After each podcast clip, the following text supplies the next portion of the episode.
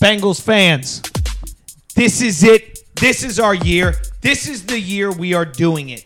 Finally, the curse is broken. The goat is in the house. Joe Burrow is at the helms. This is everything anybody that is a Bengals fan supporter has has been dreaming of. This is something that Cincinnati has not only needed, wanted, and prayed for, but this is something that we deserve. This is a Bengals year. The Bengals are going to the Super Bowl. Mark my words. I'm I'm saying it right now. It's going to be either Bengals 49ers, Bengals Green Bay. Um, I don't even know where to start on this podcast because there is so much to talk about, not only the end of the season, but where we are now, but obviously the very first playoff win in 31 years. Haven't done this since I've been alive. I have not been around to witness it. No text message has ever been sent until Saturday about the Bengals winning a playoff game. And finally, the monkey is off our backs. The curse is broken. Everything we need is here. We have what we need. This is this is just an absolute elation. I know everybody sitting in the room with me right now is absolutely excited. And that leads me into to this. I'm Tanner. I'm I'm voice of the jungle. We've got the entire crew here. Everybody, let's sound off. Let's go this way. Burns, take it away. What up? It's B Dog. Who Dey? Finally. Woo! Hey, what's going on? Uh, my name's John. I'm lucky enough to be a, a special guest for a second time. Woo! So, uh, Absolutely. thanks Our a guy lot. JB. Um, I'm old enough that I was living the last time they won a playoff game, but it's been so long, I almost cried when it happened. Oh, I'm surprised you didn't. Yep, just uh, There's three certain things in life: death, taxes, and Minnick's gonna forget to turn his mic on. well, I don't know. My, I think my mic was on. I think I'm just too soft spoken. I don't have the uh, excellent movie theater voice that John does have over here. But uh, yep, just wait a minute, as my Twitter handle goes. He's a simple guy, really. Wait, actually, no, not so much. Tyler? Man, Who Dey? What up, y'all? It's Tyler. Uh, I think all it needs to be said, man. Why not us? Why not us? 31 years, man. Why not us? It's fucking time. Why not us? I think that's something that that and I, I who was it? CJ Uzomah coined the term "Why not us," and that's something that's stuck. Believe is another thing that is stuck with the Bengals. If you're a Bengals fan, Well, that's a Ted Lasso reference. you know that we deserve this. It's something we've been waiting for, and that's that's obviously, like I said, there's a lot to talk about. But number one, I want to jump right into this. Minute, I want to hear from you. We were at the game, so so we we were all at the game, sitting in different sections. But but I want to go around. I want to hear everybody's take. Give give a two three minute. Give your thoughts. Give give the elation. Tell us what what you were feeling when it happened. Yeah, I mean, it was just like you saw it happen in front of your eyes, and with with the uh, Germaine Pratt interception right there at the end. Actually, I was on the opposite side of the field at the uh, other end zone when it happened, and we actually thought it was an incompletion. But either way, it was ended up being a win for us Bengals.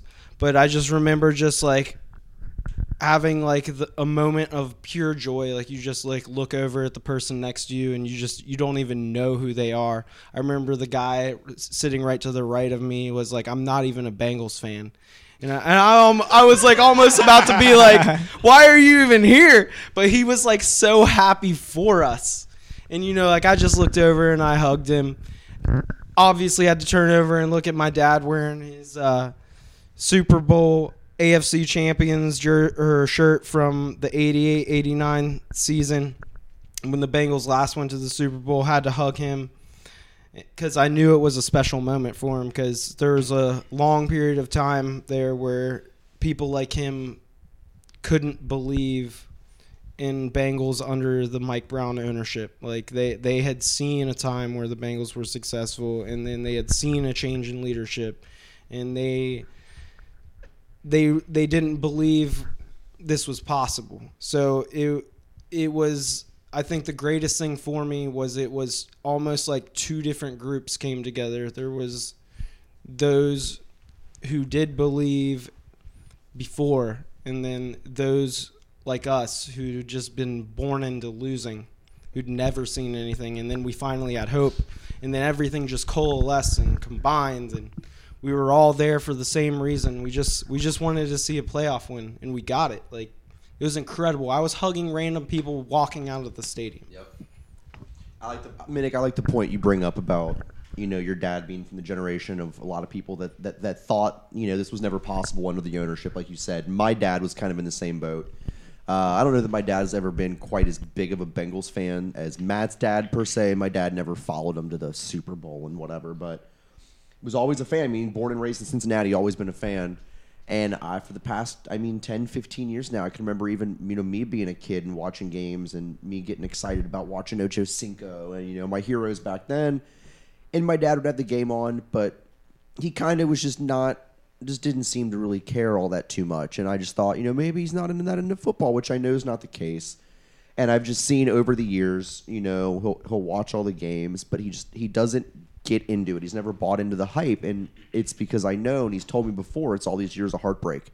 I mean, he told me 10 years ago, he was like, I've learned that it's easier on my psyche to just start rooting against him no matter how much I don't want to because I know it's Disrespectful. it is Ouch. But, but, Disrespectful. But coming from from, eh, eh, but you got to realize he's seen. You know, we weren't alive for the last playoff game. He saw it, and he's seen the turmoil that's ensued since then. So I'm not going to say gotta he's be right, a but I real get it. You gotta But- be a fan no matter what. So I- thick and thin. I took my dad to the Chiefs game a couple weeks ago, and he told me that was the first Bengals game that he has been to since Paul Brown Stadium's inaugural season. And he went then because he got some tickets through work, and they were in a private box, and he said they were feeding him hot cocoa with bourbon in it, and what the what the hell, hammered by the time he left. But he hasn't been to a game since then. And he a- he he obviously I told him I was like, hey, would you want to go if I got tickets? Like, if you get tickets, I'm gonna go. And he didn't seem he didn't act not excited, but he didn't seem as excited as I was per se. And then I get him to Bengal Jim's tailgate, and he runs into some people he knows and starting to have a good time. And then we go to the game, and all of a sudden, you know, they're winning, and it's an exciting game.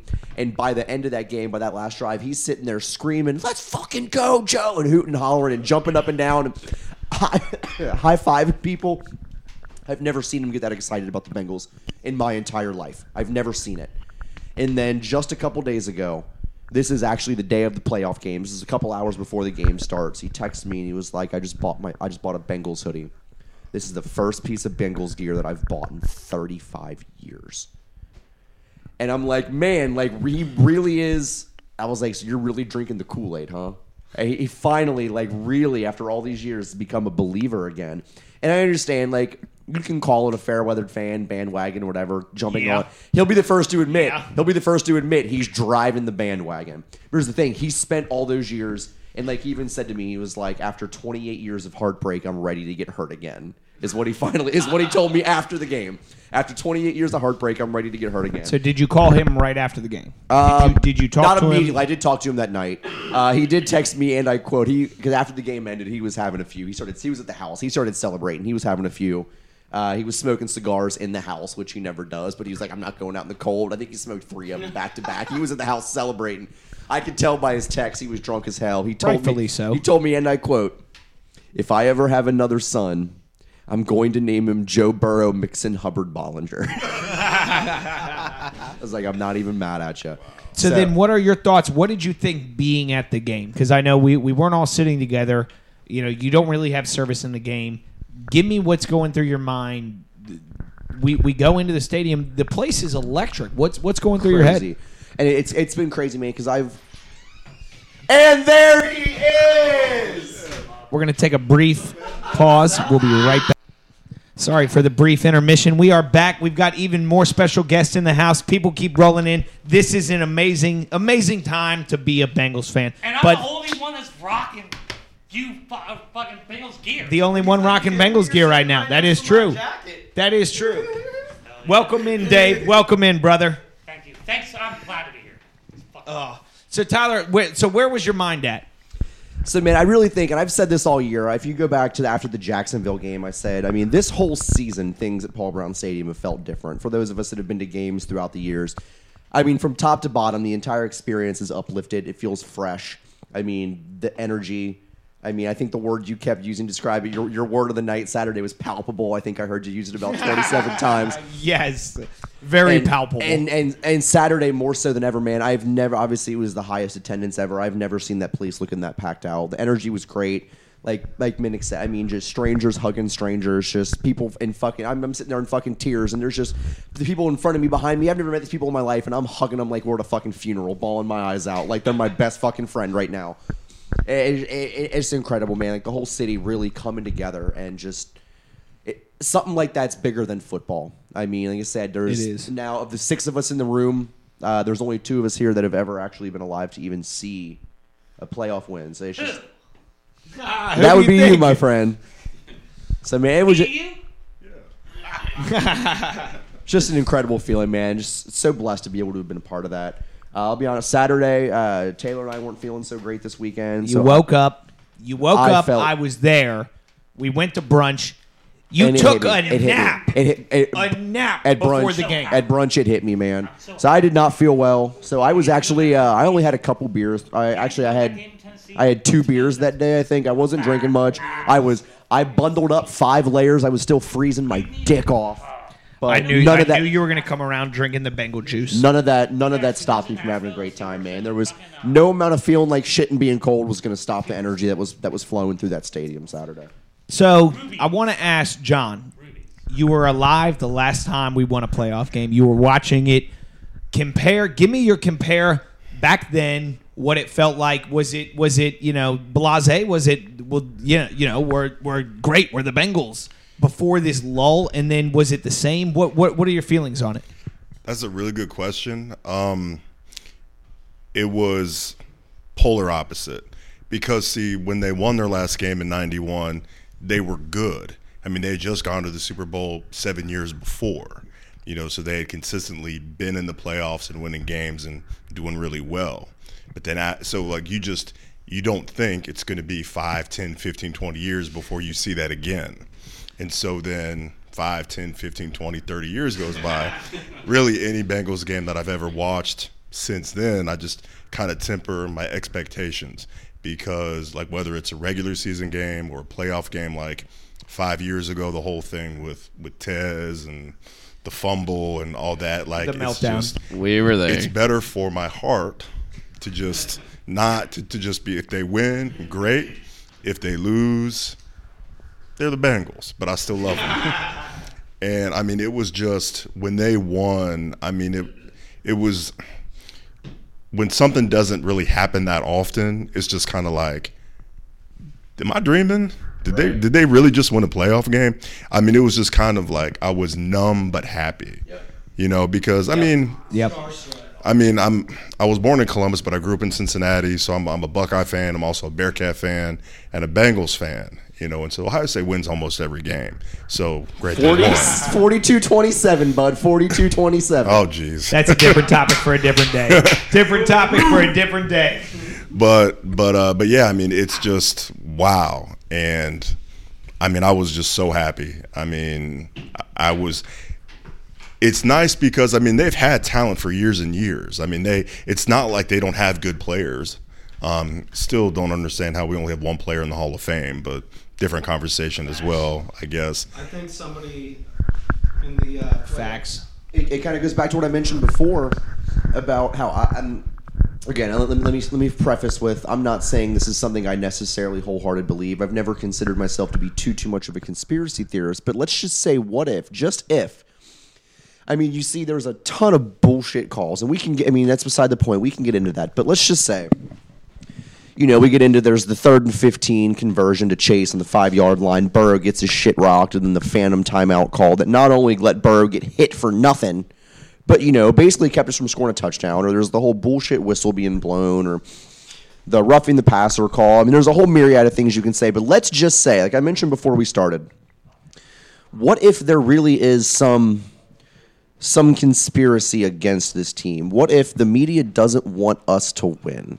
What if it really comes down to the re- obviously the refs can't throw a game too blatantly, but they can help push the needle into the direction they want. I mean, what if the what if the narrative really is, you know, the powers that be do not want this team to be successful because they want to be able to keep us down and have us talk shit about. I mean, there's always got to be that. There's always got to be the laughing stock. And what if the the powers that be don't want to let us in the club? I don't think they do.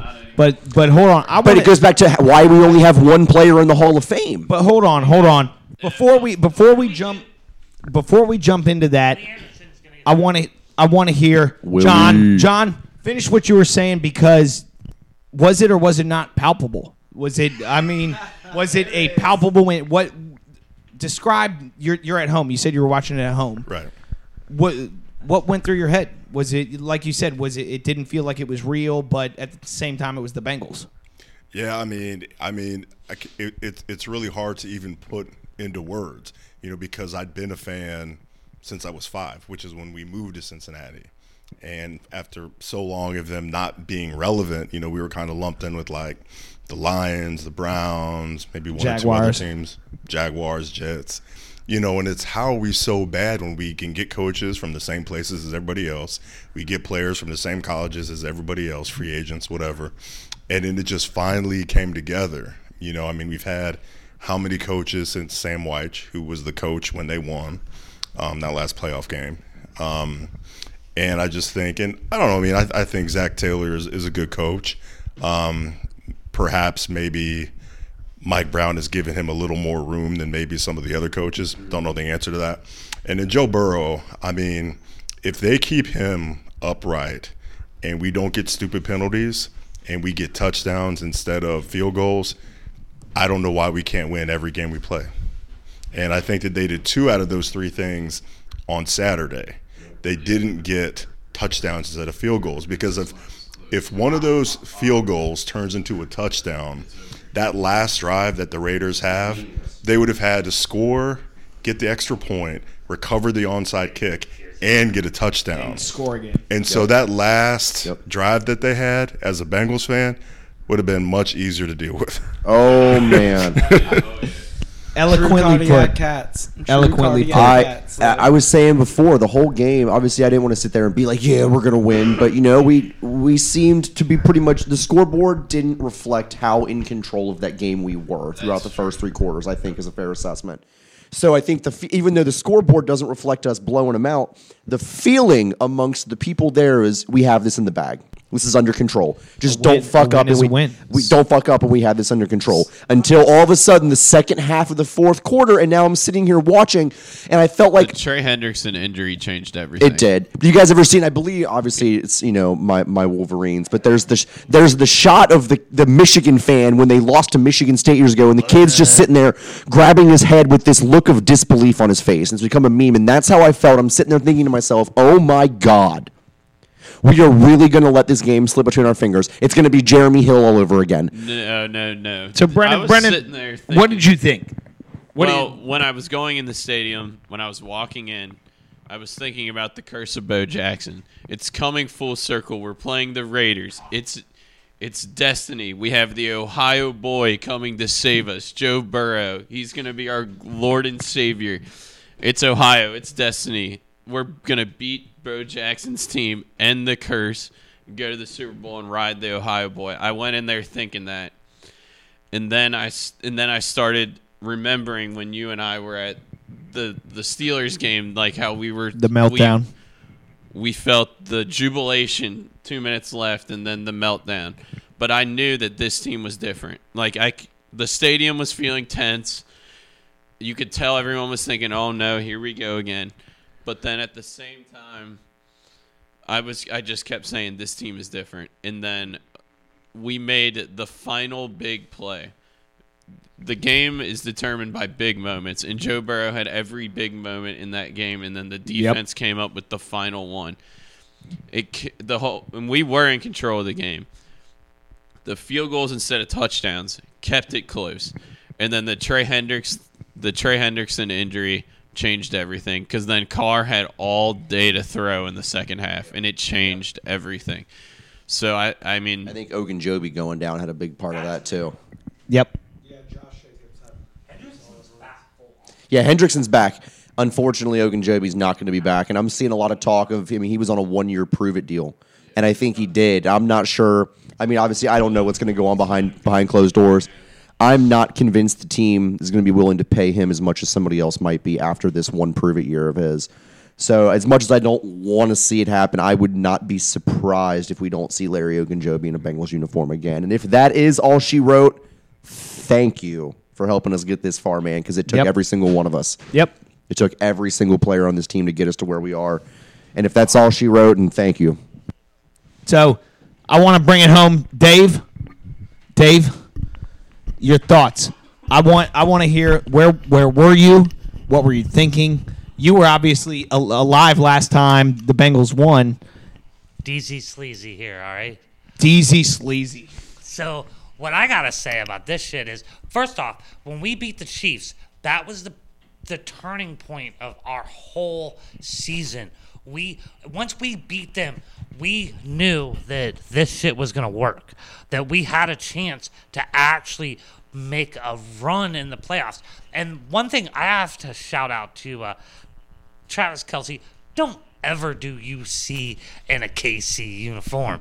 Don't ever do that. don't, no, not on our home turf. You can't, no, no, no.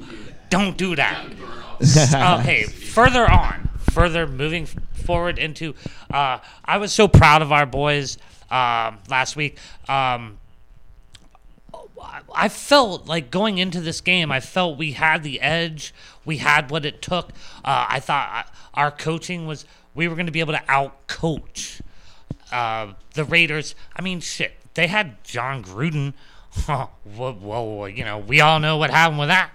So, no, no, no. I felt like we were going to be able to come in and win that game. And that's not a problem.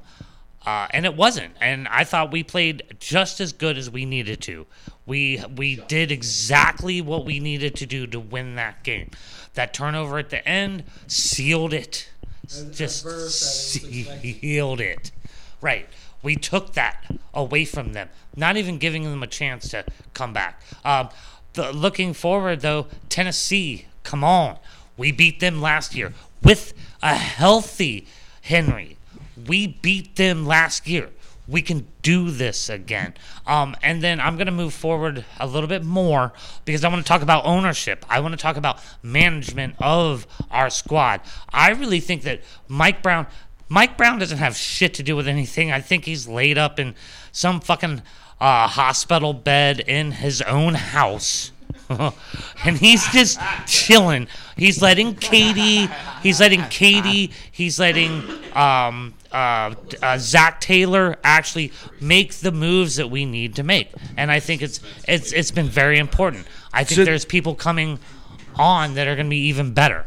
So what do you think about Zac Taylor giving Mike Brown the game ball? And in, in, in his speech, he said, I've never seen an owner be at every single practice, every single game, day in, day out. As much as that old bag of bones is there, he's there. I mean, He's there. he's there. and I think it's in, incredibly important. Um, I think it, it it it shows the amount of respect that not only Zac Taylor has for the ownership, for management, also for the whole team in itself. Like it's it's it's a team represented game ball to Mike Brown. It's it is Yes. what it is. Yes. is. Really cool. And I thought, and actually, uh, when he went to Mount Lookout Tavern and gave a game ball that was actually stolen. Yes, it got they, they returned it was today. returned, They it was returned it returned, today. It was returned. But so that is so that just shows you. I mean, look, we've had uh, problems with Mike Brown in the past as as a as Bengals fan, hardcore motherfucking Bengals fans that we are. We all hate Mike s- Brown. Yes, but.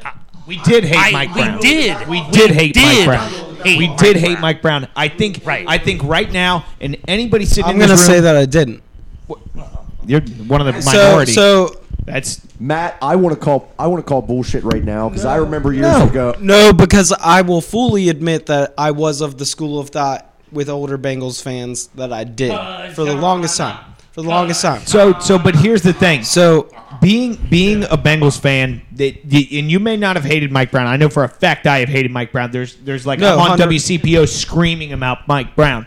Why are you? But given everything we've seen from the days of him bringing McDonald's to give the players during practice. He used to do that. That was a thing. He would show up with a hundred cheeseburgers and hamburgers and fries Hey, if and you ask Chad, that's a players. five-star meal. Yeah, well, it never left with Chad.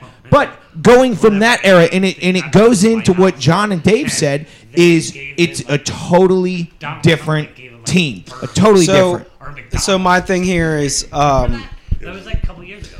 with with Mike Brown.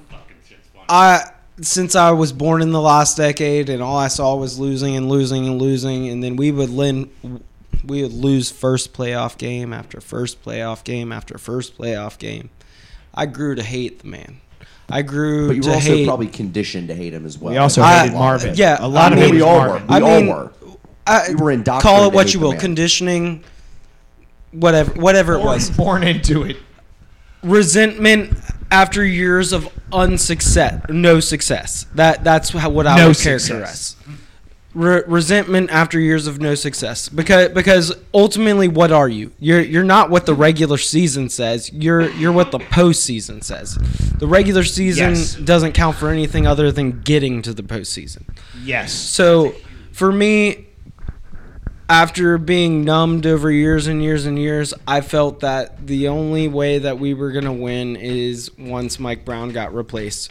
But the sole and single reason that I changed my mind was I was listening to a radio broadcast on the way home two years ago. And uh, Tim McGee, a former Bengal, comes onto the air. He, he's on he's on the station quite frequently. He's a, he's a former wide receiver for the Cincinnati Bengals, and he talks about the moment when he had a major injury, and Mike Brown comes to see him in the hospital bed, and he talks about how you know there there's nobody else in any organization that cares that much about football. That that's his Nobody- only business. nobody- his only business. nobody He cares. is there for football. He, that's you it. can you can almost like you can also almost sense from the way he's talking about him that he's he's just trying to live up to his dad's dream of what his team was supposed to be, even though his dad's not around to be there But his dad changed to see them football. succeed. His His, dad, his dad did. his and dad who, who's to say who's to say in these waning years of Mike Brown that him, We could him see- and his family are not here to change football. He doesn't get the sole credit of it. Well, But my my point being is that he he would talk about Mike Brown about how he'd be there in the in the box, be there to pick up his family members from the airport to come see the Bengals in the box every single week. He'd be there every single week making sure they were doing all right. I mean, some years obviously they're not. And either way, he's there to check on the team status, check check on checking on them to see, you know, like what do we need? What do we need to be successful? He cares. And the thing is sometimes I feel like he cares too much, which I feel like Yes. I'm a vict- I'm a victim of doing that. I care too much about people. I care too much about me. about yeah, I care too much about you too, Tim. But but my point my point being is sometimes he keeps around people longer than he should. And you know what I'm winding down to here is like, you know, we we might have kept Marvin Lewis around here for for longer than we should have, but we also kept Zac Taylor around Good save. But see, here's the thing, and this is something that was instilled from Paul Brown.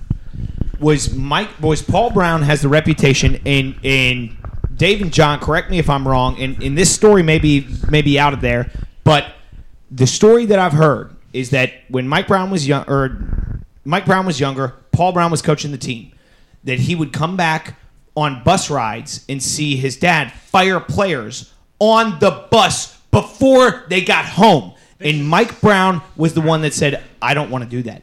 I want to be able to give a second chance to these players, which is why we get players like Pac Man Jones, which is why we get players like Vontaze Burfict. And, and although you know, we, we they may cause meltdowns, and, and it may not be the team that we have now, but but he is known as being a compassionate coach. Yes. However, You- I think that actually Take a mic. You have to give Mike Brown credit though, because when a player's worth the money, he is never afraid to pay one of his own. We always give our players top dollars. Andrew Whitworth.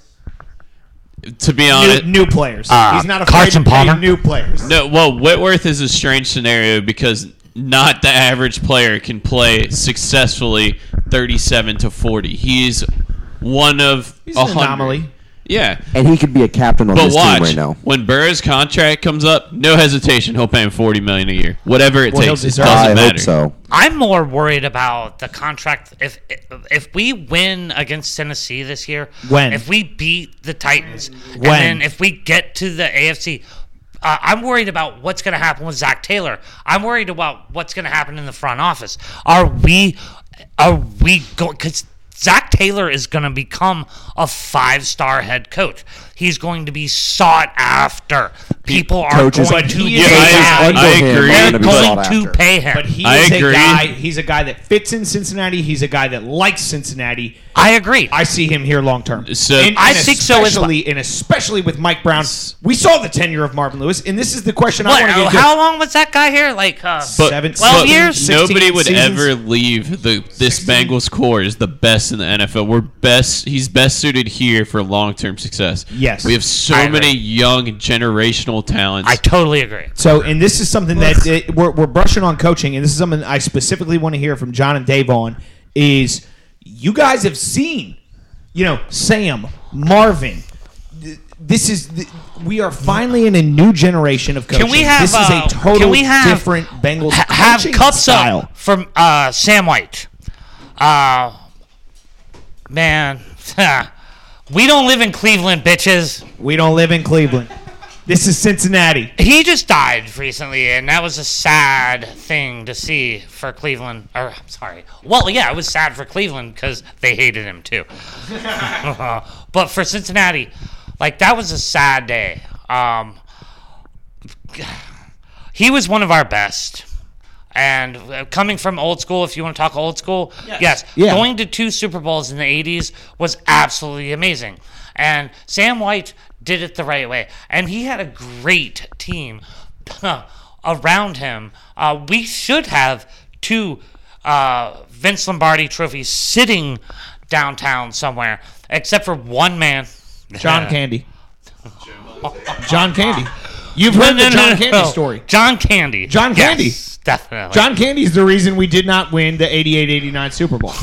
what he lost when plane, trains, and automobiles? Like he lost our playbook. Is that what happened? No, so you have not heard the story. John, have you heard the story? I have, but I forget it. So the story is that the 88-89 Super Bowl comes down to the last play. We know this. Comes down to the last play. 49ers have the ball. As you can imagine, it is as tense. I mean, you could shove a shove a piece of coal up any of those players' ass and get a diamond. It comes down to the final final minutes. Joe Montana. Joe Montana comes into the huddle with the not funny. 49ers. They have 90, 90 fucking yards to go. They have. Oh, I thought he said John Candy. So John, so John Candy, so points to the crowd. Says, so so Joe Montana goes, look guys, hey, isn't that John Candy sitting front row? You know, Uncle Buck is sitting front row here, and it breaks it breaks the tension. It does something. It it relaxes them. It gives them that Joe Burrow swagger. And it and it brings to life, and they're able to go ninety Joe yards. and they- Montana and they, swagger. and they and they win the they win the Super Bowl. I'm saying Joe Burrow swagger. He's got the swagger. Well, He actually- the swagger. So yes, yeah, and I'm I'm agreeing with you 100 percent because I think that Joe Burrow actually has the Joe Montana swagger. He's got of better being rating. able to being able better- to go out better there, passer rating. Like whatever, dude. This it's just football. Well, It is. I'm really good at this. Let's just go do this today. and he's like, no big deal, right? No big deal to go beat the fucking Chiefs. So, so, and I want to hear from John, coming from the Sam Wyche, coming through Marvin, and now to Zac Taylor, coaching. Uh, what did you see back then to what we see now?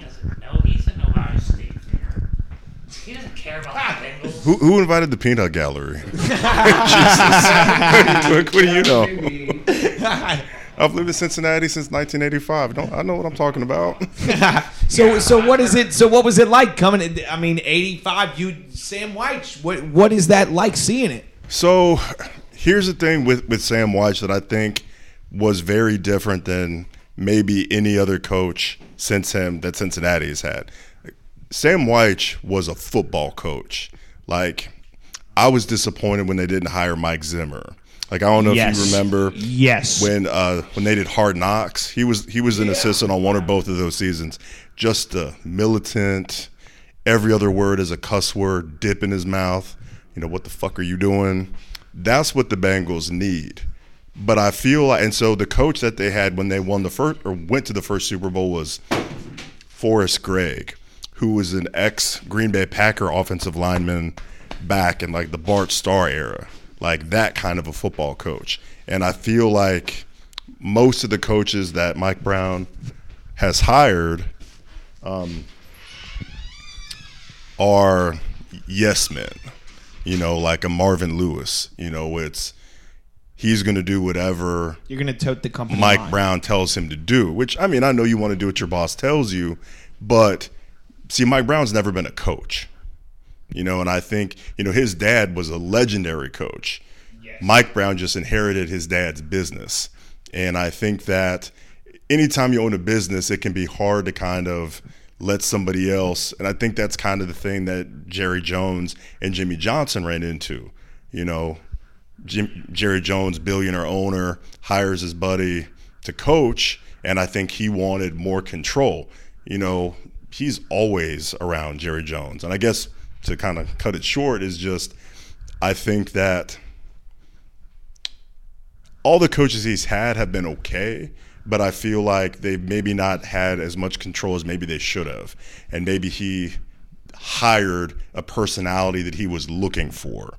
And so I don't know if it's as much as Zac Taylor being so much better than everybody who's come before him, or maybe Mike Brown is starting to let people have more control and kind of sit back. So then let me ask you this: Do you think Zac Taylor is the coach that came in and said? Do you think Mike Brown hired a coach that's that he said, "Look, the reins are yours. I'm giving you this team. I'll be here to support you 100. percent This is your team. You run it." Or do you think that he hired Zac Taylor thinking, "Hey, you know, I can still kind of call the shots and still kind of because."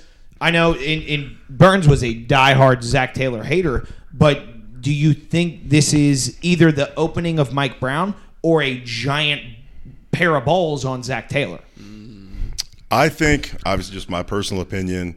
I think that maybe going in, he hired a, a, young, a young guy, um, maybe somebody that he thought you know he could kind of you know make make make do whatever he wanted, and then maybe maybe a little bit of both, maybe a little bit of that, but then also Zac Taylor being like, you know, hey, I'm young, he's like 35, 36, 37, whatever he is. It's a, it's a chance to be a head coach, put it on my resume.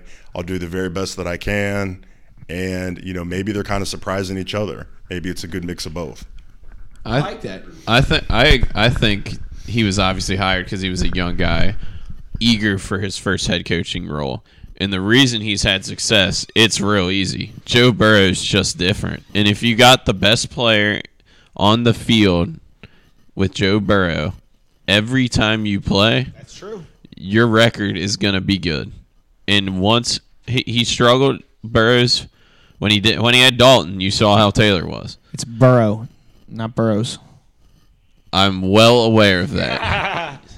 So, with that being said, uh, you know, there's a problem in Ohio, Cincinnati especially.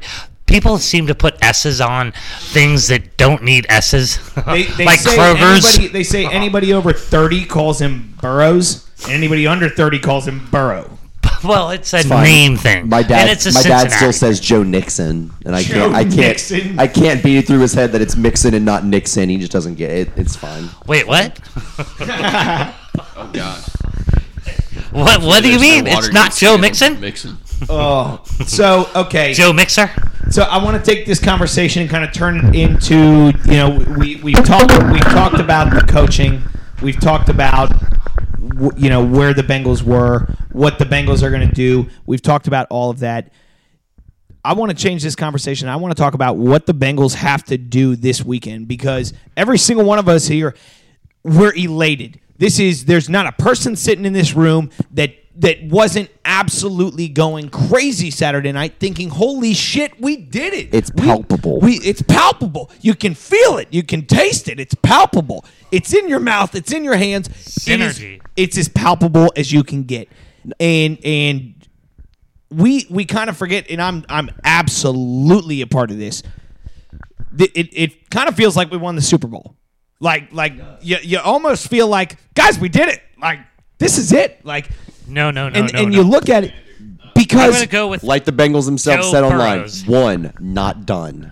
And that's what I love about Joe Burrow. We're not done. So that leads me to this topic. Let's talk about this coming week. We are playing the Titans in the divisional round of Big the dub. playoffs. Big dub. First Big time dub. in my lifetime, first time in 31 years. We are moving on. Let me be the one to say this, and I, I I'm usually not this guy. Like I said, going into the Raiders game, I'm I wanted to believe we're gonna win, but I'm not the one sitting there like, oh yeah, there's they can't hang with us, they can't touch us. I understand the Titans are the number one seed in the AFC, but if we can beat Kansas City, I think. Well, first of all, I think, and I've been saying this for a couple weeks now. When when this team play when this team is firing on all cylinders, when every single man through every single positional group does their job, I'm not going to say we're unbeatable, but there is not a team out there that that we can't hang with, and I firmly believe that. So going into this Tennessee game, man, honestly, I know they're the number one seed in the AFC of the entire AFC teams in the AFC, even the ones eliminated in the playoffs. I mean, I would have. I'd rather play Tennessee than have played New England. I'd rather play Tennessee than have played Pittsburgh. Would I'd rather. rather go to Buffalo? I don't want to go to Buffalo. So we're kind of happy with where we're at. That's what I'm saying. Tennessee, I think, is our best chance of winning against anybody that made the play. I think even with Derrick Henry back, we were talking about this before we started. I mean, obviously he is he's a big deal, man. He's a game changer. But we saw what happened. We played them last year with a healthy We Derrick. Henry, and we're we're a better team today than we were then by by leaps and bounds. They are too, though. They are, but We, we can't forget that they have a top ten defense. May, they may have a top 10 defense. Their secondary is suspect. Like Burns said, they have the, I think, 31st ranked de- secondary in the league. I think if we can score early and often and take advantage of that weak secondary and beat them over the top, which we obviously have the athletic freak shows on the outside to be able to do so quickly and easily, we get up a couple scores and all of a sudden now Derrick Henry can't be the focal point. Force Ryan Tannehill to make plays. Force Ryan Tannehill to throw the ball. And with the way our secondary's been playing, I don't think. Saying, I had high hopes for Ryan Tannehill. I drafted him as my fantasy quarterback, and I'm like, man, you know, AJ Brown. He's got Julio coming in. I think Julio's washed. I'm not going to say he's no good, but he's certainly not the Julio He's of old. definitely uh more along the lines of what AJ Green is. Hundred percent, and that's not- he- he's he- not primary. and he's He's not, not a game breaker. target. So if you force Tannehill and AJ Brown to carry the workload, I don't think Tannehill's capable. I think he's going to fall under pressure. They have, I think they're dead last in, in uh, passes over 20 yards. I mean, they don't really have a great long game. Eh, Well, and then you know what else is great about them? We Joe Burrow might have been the regular season most sacked quarterback, but that has a lot to do with the fact that he extends plays. You know who the second most sacked quarterback in the regular season was? Ryan Tannehill. Ryan Tannehill. Because I- that offensive line is used to pushing forward because they're used to the run game. Okay, so, uh, this So- is something I have to say so about. we have before I finish, we we have the Bengals single season leading sack leader this season in Trey Hendrickson, probably the best free agency signing of Bengals history. every free Like, agency it- signing last year, everyone was all, arguable. Oh, I don't know about this one, I don't know about that one, man. I, I I'll be the first to say that I doubted, and when when when the proof came to the pudding, when the proof came to the pudding, he got 14 sacks with a defensive line that was maybe just as solid, maybe not just as solid as what the Saints had last year when he was with them when he got 10 sacks. And we are getting this man back in our second playoff game despite concussion protocol. Um, and then the other thing that I wanted to point out is we have a we have a lot of uh, uncertainty facing us with the defensive line injuries. Um, and this is this is one thing that I wanted to point out because you know obviously we're not getting Larry Og- Ogunjobi back. Uh, Mike Daniels is going to be out. Um, I think both of those guys are going to be on injured reserve. Um, but a guy that a lot of people overlook is going to be B.J. Hill. Um, and I, I'm gonna go ahead and quote Joe Goodberry on this. I'm a huge Bengals fan. Um, he he shared this tweet last night.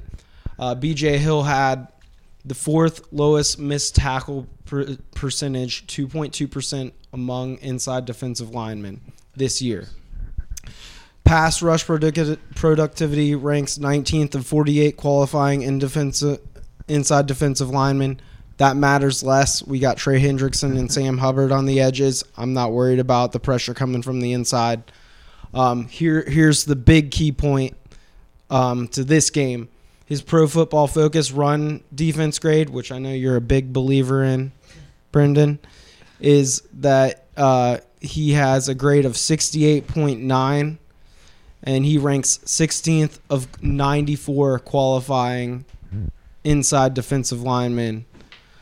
Um, and then also is 10.7% run stop percentage, ranks 7th of 94 inside defensive linemen. And he was a former third round pick in 2018. So th- this is a guy who who's a backup. This is probably going to be a guy who who starts in this game. And it's like, you know, for Bengals fans out here including myself who are really nervous of the injuries that have occurred on our defensive line, I think we should rest assured that if we're able to beat Tennessee last year 31 to 20, I believe it was, with a team that was half decrepit, a team that was Yeah. not fully in Zac Taylor's vision quite just yet, then I think that And certainly that wasn't coming off of a historic playoff win at that. correct. And I think that we should be correct to say, why not us for the AFC Championship? Why not? All right, Matt. Uh, real quick though, uh, so there's a bunch of talk about maybe Geno Atkins maybe re-signing. He's not coming And back. I, I don't think he is either. Like I, I don't think it's a thing. But it was interesting for a moment. Oh yeah. Uh, but did I? th- I believe we just signed off of Arizona's practice squad, uh, and I think the only reason he was on there was because of injury.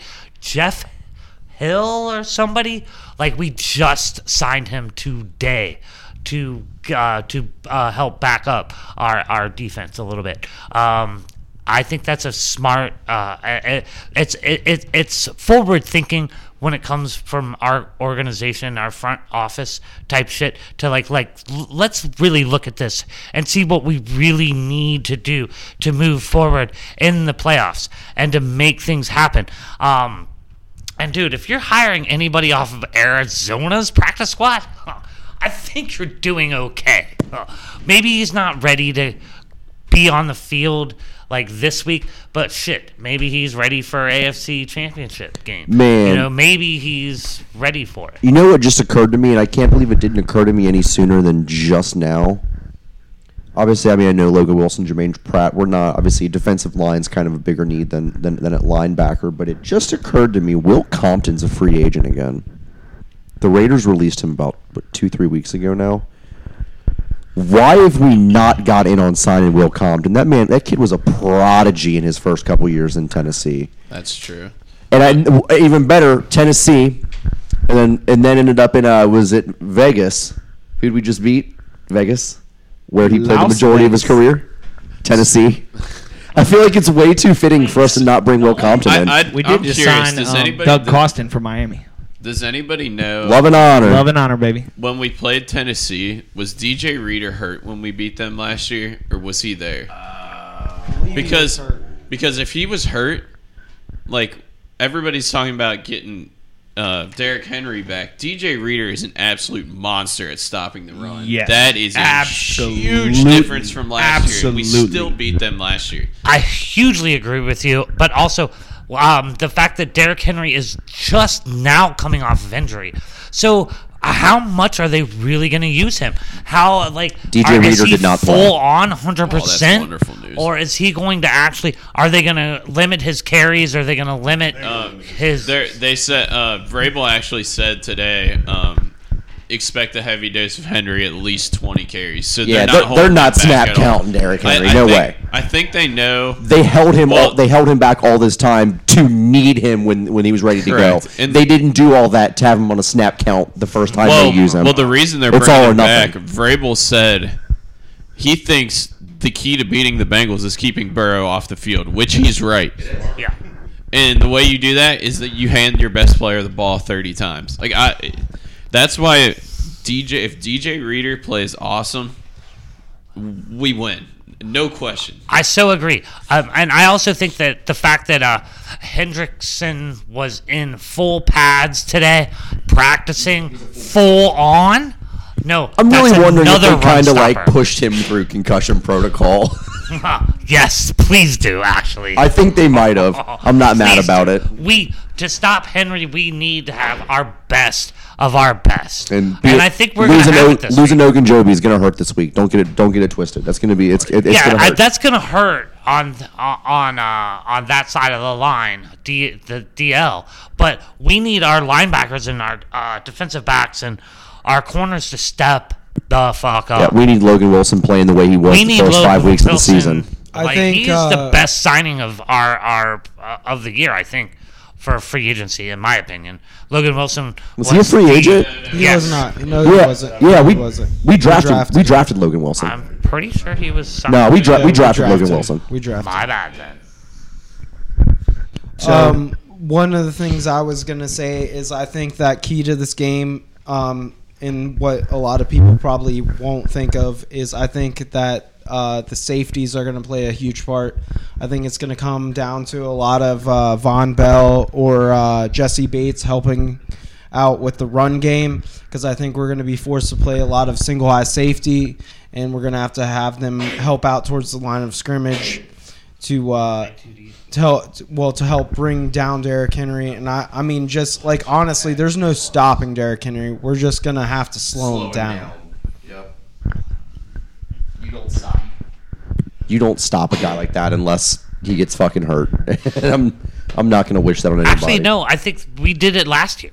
We we slowed down Derrick Henry last year. As I say, you don't stop. You can him. slow down. There's no stopping someone like him. There's only slowing him down. Which is why I said I think I think our best bet to slow him down is to remove him from the equation. And to do that, we need to go up early. We No no red tags, dude. No, no red dots. No, no, no, bullshit no. field goals when it should be ah. touchdowns. We need. I mean, we need every time we get the ball, we need to score a touchdown. We need to put the pressure on them and make Tannehill beat us Throw because I ball. don't think that he can. There's another advantage that I wanted to touch on real quick, and it's that Zac Taylor, when he was at Miami, he directly developed Tannehill.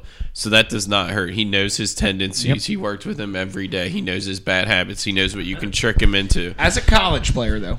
No, with the Miami Dolphins. Oh, with Miami Dolphins. So let's Oh, let's let's trick Okay. let's trick him into a couple turnovers after we make him throw when we have a lead and they can't run it with Henry anymore. I think that's the key to the game.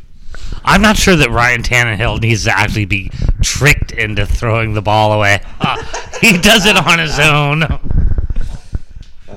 But here's here's the one thing I will say though: this team, you know, say what you will about the defense, and and overall, I think we're all pretty happy with the way the defense has played overall this year. In the secondary, I mean, talk about free agent signings, man. People were very skeptical of Eli Apple early on. I think he's earned his stripes 100. percent uh, Chidobe Awuzie, man, I knew that that was going to be a big deal. I, I watched that kid in college in Dallas. and He's panned out 100%. The secondary is stout. Obviously, Jessie Bates, best safety in the league. Bengals, extend the man. They have not been a very turnover heavy team though. These this is no we, we don't see a ton of interceptions out of these guys. I mean, I, I I mean Logan Wilson had a couple. You know, obviously Germaine Pratt had one last week. Mike Hilton's had a couple gimmies that have been dropped over the season. Uh, Jessie Bates has dropped a couple gimmies, but aside from that, I mean, we're not we're no Dallas. We're no Trevon Diggs picking the ball off twice a game. So turnovers really haven't been our bread and butter this season. And just think about how much better this team could be if we could have two, three takeaways a game. I mean, that's a game changer. I, I, I think that's that's going to be a big part, man. You mentioned, you know, get Tannehill throwing the ball and then get him tr- trick him into turning the ball over, and now it goes back on the field. It's like, well, shit, this game's too wide open to try to run, it. I have to throw the ball, and now his confidence in himself is shaken. Uh, it could be huge. We, we, we need come with. I mean, it's never too late. It's better late than never to, to get that ball rolling. I mean, I'd love to see a Mike Hilton pick. I'd love to see a Chidobe pick. Let's get it rolling. So that leads us into let's let's give final thoughts. I, I want to hear from everybody sitting in here. Number one, give me your keys to the game for this coming weekend. Give me your true, honest opinion because I I truly do believe and I think the Bengals are going to win. They're going to they're going to win this game. They're going to win. Whether they go to the Super Bowl, that's a different question. There's still two more games. But I do think the Bengals have what it takes to beat the Titans. Uh, and, and, and I know I talked to a couple people before. From what I've heard, give or take, I'm hearing that the, the stadium is expected to be 40 to 50% Bengals fans. That is a big ass chunk. In Twitter is Twitter sphere. It, it is what it is, but at the same time, you see groups of 40 people. Yeah, we got 10 people going. Yeah, we got six people going. Yeah, we got 10 people going. Groups and groups and groups of people are going to this game. And I do believe in, in even if you put a hundred thousand, however many people Nissan Stadium can hold, you put them all in in two tones of blue. Even though I look great in blue, this week I hate blue, but you put them all in blue. I do think even then the Bengals still have what it takes. You give it a four hour drive and you give the Cincinnati and the Cincinnati people a playoff win. You bet your ass people are going to show up. I know Minnick bought tickets right after the game. This is this is something. It's a four hour freaking drive. Half of us all go to Nashville to vacation anyway. It, it's another it's another Cincinnati, and I do believe that the Cincinnati Bengals are going to take a W this weekend. Brendan, what do you got for me? Keys to the game: Trey Hendrickson's health, number one. Number two, ride the hot hand. If Burrow's on fire, ride Burrow. If Mixon's on fire, ride Mixon. And the third thing is don't let the moment get too big. Bengal, Be I got Bengals. be like Burrow. Keep it cool. I got, See, for- Beng- I got fortunately, this team all year- 34-20. You say you say. Fortunately, I think that's been a, a, a cornerstone of this team all year is not getting too high, not getting too low. I think I think that's huge. I think that's the, you know teams that that truly are successful. They truly believe in that, and then you see it with Burrow after the game, talking about you know yeah it, it was expected. You're not going to see some big celebration like after the division because you know this is the standard. This is what we expect to do. We're on to the next one. Don't get too high. Don't get too low. You got to ride right in that pocket right there. I think that's what Joe Burr, Joe Shiesty, Joe Burr is perfect at doing. Minnick, what do you got for us? Give us the keys to the game. What do you think the score is going to be? What do you think? So uh, I'm going to agree with uh, Brendan on the fact that uh, Trey Hendrickson's health is of utmost importance because, um, like I said earlier in the podcast, I believe Ryan Tannehill was the second most sacked quarterback in the NFL behind Joe Burrow. Uh, so if he can stay healthy and we can provide pressure on the outside with Tannehill, I think maybe we can force a couple of turnovers. Um, I also think on the opposite side that we have to be wary of the fact that Tennessee's defense is one of the best in the league this year, as opposed to last year. Um, they are one of the best as as far as creating turnovers is concerned, like interceptions, fumbles. So we have to be playing mistake-free football when we're down there in Nashville. Yes. Um, we have to be throwing the football away when plays aren't there to be had. Um, we have to be like if you're Joe Burrow, you have to be taking the sack. If there's not a throw out there, and if you can't run out of bounds, you have to just take it and just eat it. Let the defense survive to live another day. Um, at the end of the day, like I just I think it's very possible this could come down to being a Randy Bullock versus Evan McPherson. I literally game. told Taylor last night, think about Yep. the possibility that this game is going into the final seconds and it's either, you know, tie game or close game, whatever it is, and it comes down to Tennessee, you know, it's tie game, all they got to do is get in a field goal range. And you got two seconds left, 31 31. Randy Bullock from 42 yards for the win. I'm giving it. I'm giving it And he 31 shanks 28. it. And he shanks it. Get the fuck it. Don't even bring that negative Juju Smith Schuster Juju in here. And Randy Bullock shanks it. Bullet. Oh, okay. I'm so- I was about to say. you didn't listen to a I word was I about said. to say. 31 31, Tennessee drives Randy Bullock kicking a field goal okay. with the game on the line, and he Shanks it. it. You had me very worried there for a minute. Not Shooter McPherson, Shooter! I think it's going to be 31-28. Uh, I think we're going to be all right. I think I think I'm seeing like 34-20, 34-21. That's my personal expectation. Um, I so like I said, one of my keys was that we're not going to commit unnecessary turnovers. But Burrow has not thrown an interception since December 12th. Um, so we're in good shape. That is one, two, three, four, five games since he has thrown an interception. So, so it's it's as former NFL players say, as long it's it's about how you end the regular season when you go into the playoffs. It's not about how you did during the totality of the regular season. So if we can keep this up, we can keep playing heads up football, mistake free football. I think we got this in the bag. I think we got we win at the QB matchup, and I think that's what's most important at the playoffs because other than Ryan Tannehill, I think Jimmy Garoppolo is the weakest link at quarterback. Personally, I think the biggest key to victory that hasn't been mentioned yet. Historically, the Bengals have a 1,000 perfect 1,000 winning percentage in playoff games when Jonathan India is in attendance. So I think that's a big key. We need him to take the trip to Tennessee. Shout out Jonathan Hey. India, man. Matthew and I both actually got to meet him that night at Jeff Ruby's. Some days till Matthew, spring training. Matthew and I actually got a chance to meet Jonathan India uh, at Jeff Ruby's after the game Saturday. Shout out him, hell of a guy. I'm sure everyone's seeing the video going around on social media of him uh, with the fan at, at Bengal Gyms. Awesome fucking dude. So far, we're one to zero with him at playoff games. I can't say there's not a trend there, so we'll see if he maybe maybe makes the trip. shows shows shows his neighbors down by the river some love. so Dave, 40 Dave, days. give me your thoughts. Playoff, playoff keys to keys to victory. What do you think the score is going to be? Tie it off for us. Uh, first off, I'll I'll start with that. I'll start with my score. I think it's going to be 34-20. I think the Bengals are going to actually we're going to run the ball this week. Uh, I honestly think that we're going to get Mixon just running through that line because it's not what they're going to be expecting, honestly. I think they're going to try to double out. I think they're going to try to double cover uh, Higgins and and of course uh, that other guy over there, number one. Uh, uh, and- but I think Boyd is going to have a touchdown as well. Um, I think that um, Uzomah is going to step up big down the middle.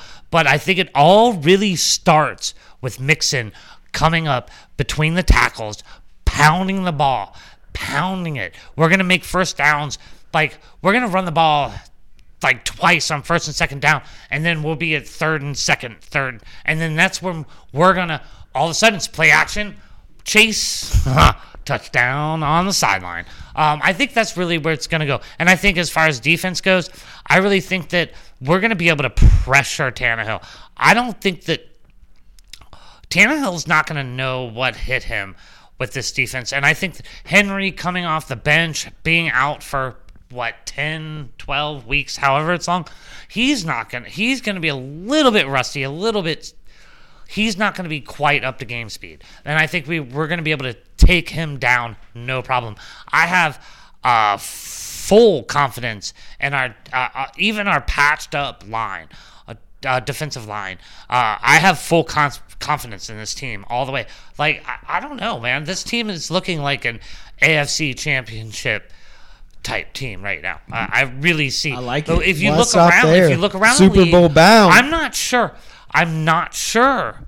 There's a team that has the swagger, the want, the will, and everything that that the Bengals have right now. I think that Joey Burrow, Joey Burt, Joey, He's got a franchise, chip. He's got a chip on his shoulder. it's not even a chip, dude. It's not even a chip. This is how he is. This is he is the man. Like he is our he is our Elvis. He is our you know, he's like he is our dude. Like this motherfucker walks around like, no no no. This is how it's supposed to be. like it's not a chip. He he this is how he lives his life through and through, how he's always lived his life. And this is what he expects out of himself. This is what he expects out of our team. And this is what he expects out of our city. And his, uh, our team and our city has rallied around him. Like we are all for this have. motherfucker. Yep. Oh.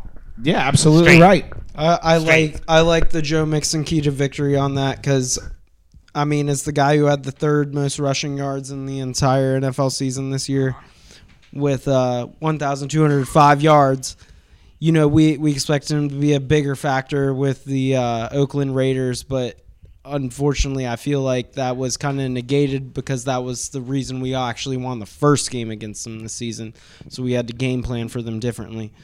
And I, I, I gotta agree with Dave here. I'm I'm almost salty. I didn't pick or I didn't think of that point, but I think Joe Mixon is a solid choice. Joe Mixon's key. John, keys to the game. What do you think the score is going to be? What? Give me your thoughts. 35 to 17. Who Oh, day? I like that. I like that. Yeah. 35 17. Why? Uh, I mean, I'll keep it simple. I mean, I mentioned it earlier when, when we first started. If they get touchdowns instead of field goals, if they don't get stupid penalties, and they keep Burrow upright, I think that they'll score twice as many points as, as Tennessee. Joe Burrow is a dog. He's a dog. I mean, he's a mix of Brady and Joe Montana. Oh. He knows he's good.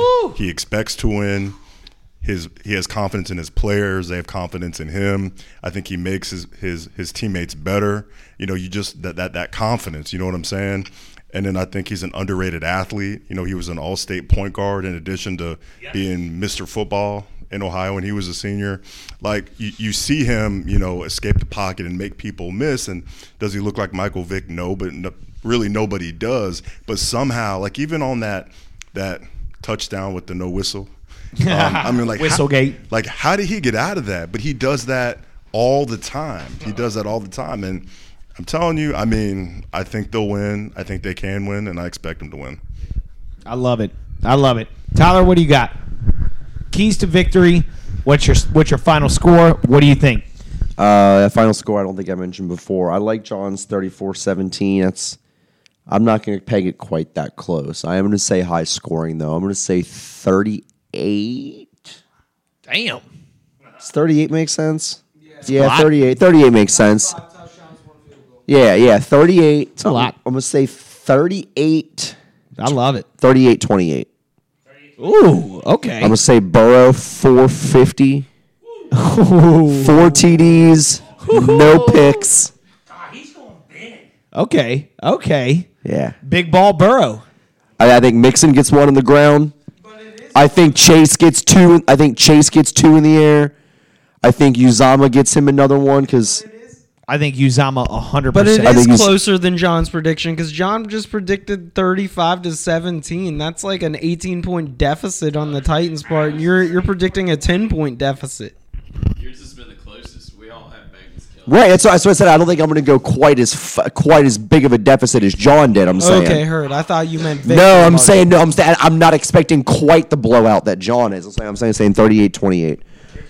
I, th- I think as, as I said, Burrow 450, four TDs, no no turnovers. I think two go to Chase.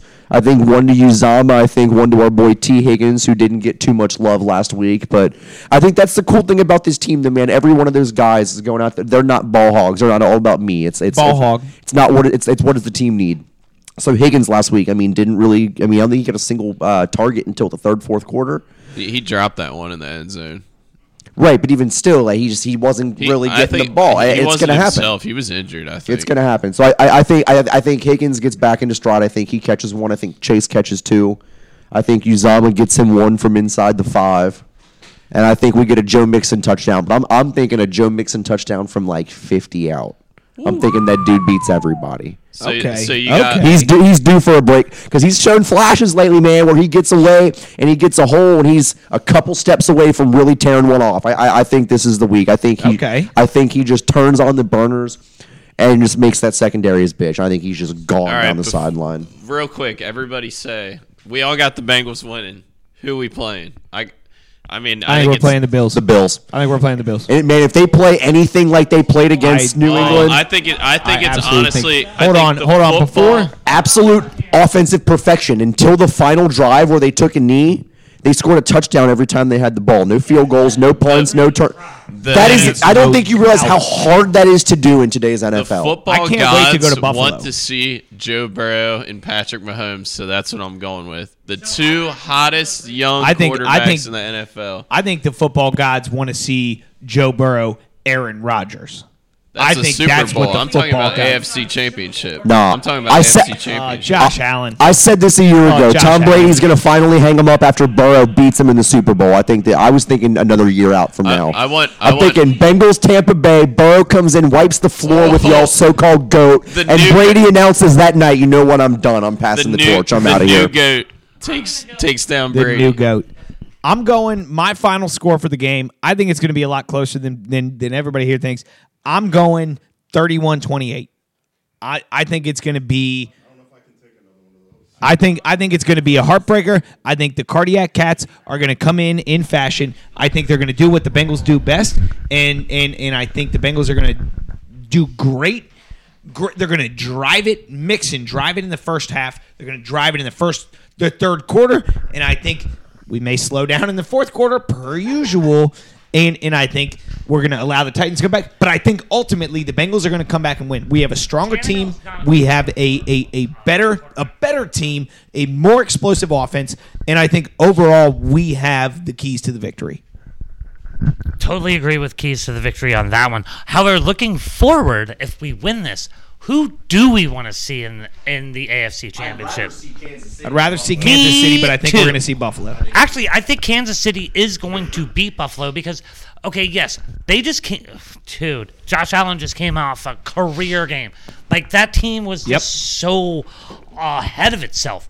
Like they're not. It's not going to be a back to back kind of situation here. I really I don't think, think that Kansas that's going City to beats Buffalo. Did, I did really you think did that you that's just say you would itself. rather see Kansas City? I'd rather pl- I would rather play Kansas And City I than think Buffalo. I would but I don't- rather I'd play rather have it now. KC in KC. Here's the thing. I don't think Kansas City beats Buffalo, especially after the way Buffalo played last week. I Nope. don't know if you guys saw the news today. Kansas City's best linebacker, Willie Gay, was arrested last night Yeah, yeah, I did see that. Yeah, What an for an Yep. altercation with his with his baby mom, in which he broke her uh, vacuum cleaner. Ooh. He broke. He broke. her- Hopefully it wasn't a Dyson. Those are expensive. um, no, probably not because he was charged with uh, destruction of property under a thousand dollars. so I'm sure he'll be good to play by next week. But uh, if he's in jail for whatever reason, that's going to be even harder on. Kansas I would City. rather play. So, let I would rather, as a Bengals fan, travel to Kansas City because Oh, I want, fuck I the wanna go to cold. Buffalo. Fuck the cold. I want to go to Buffalo. Not That's really why I was so happy do we got I to wanna go go to to Tennessee. Kansas City's cold too, buddy. Bring me, bring me to Buffalo. Tennessee? Not like can do it in Buffalo. Yes, Not like is. Buffalo. Yes, So, it is. so Yes, it is. the reason I would rather play Buffalo is no Tre'Davious White. He's out for the season. We have three stud wide receivers. I trust our wide receivers to take advantage of that defense through and through. And I think we can find ways to frustrate the Bills offense. Um, we we got a couple of the best corners in the league as far as zone coverage goes with Eli Apple and Ch- Chidobe Awuzie. Um, their rushing attack is not really something that's going to be feared. Right. Like Devin Singletary, are you kidding me? And Josh Allen is one of your best, one of your best rushers. Yeah. I'm not afraid of you. I would rather face you than what I saw on tape when There's I a watched Jerick. McKinnon running for KC in the playoffs. Lake Man, he looked good. I would not want to see that in the postseason. I didn't even Late realize he was a effect chief. twins are gonna Speaking of not knowing somebody was on a every day. team, am I the only one that didn't? I was. We were at, obviously all at this game. I But did not. new Russell Wilson was from Cincinnati. no, I, knew. I knew that. I didn't realize until Sunday when I went back and rewatched the telecast of the Bengals. Raiders game. Who the fuck knew DeSean Jackson's playing for Las Vegas? And w- was playing in that game. halfway through the fantasy season. Yes, I knew this. DeSean Jackson played again. We watched DeSean, DeSean Jackson play. I didn't even know. I had no I, idea. I knew this. That was This is- news to me. This is why I was second in fantasy this year. I knew this halfway through the season, Big Cheese. DeSean Jackson had a horrible year. Yeah, he didn't do anything.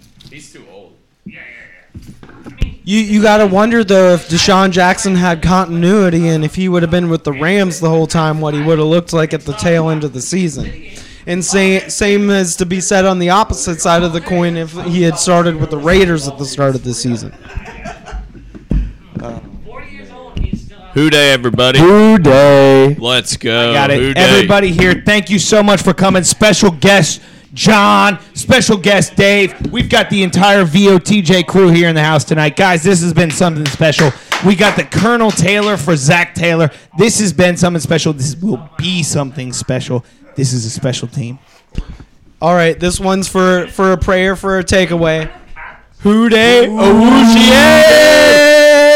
Hooday! All right, guys. Hooday, thank you for listening, and God bless Clark Harris.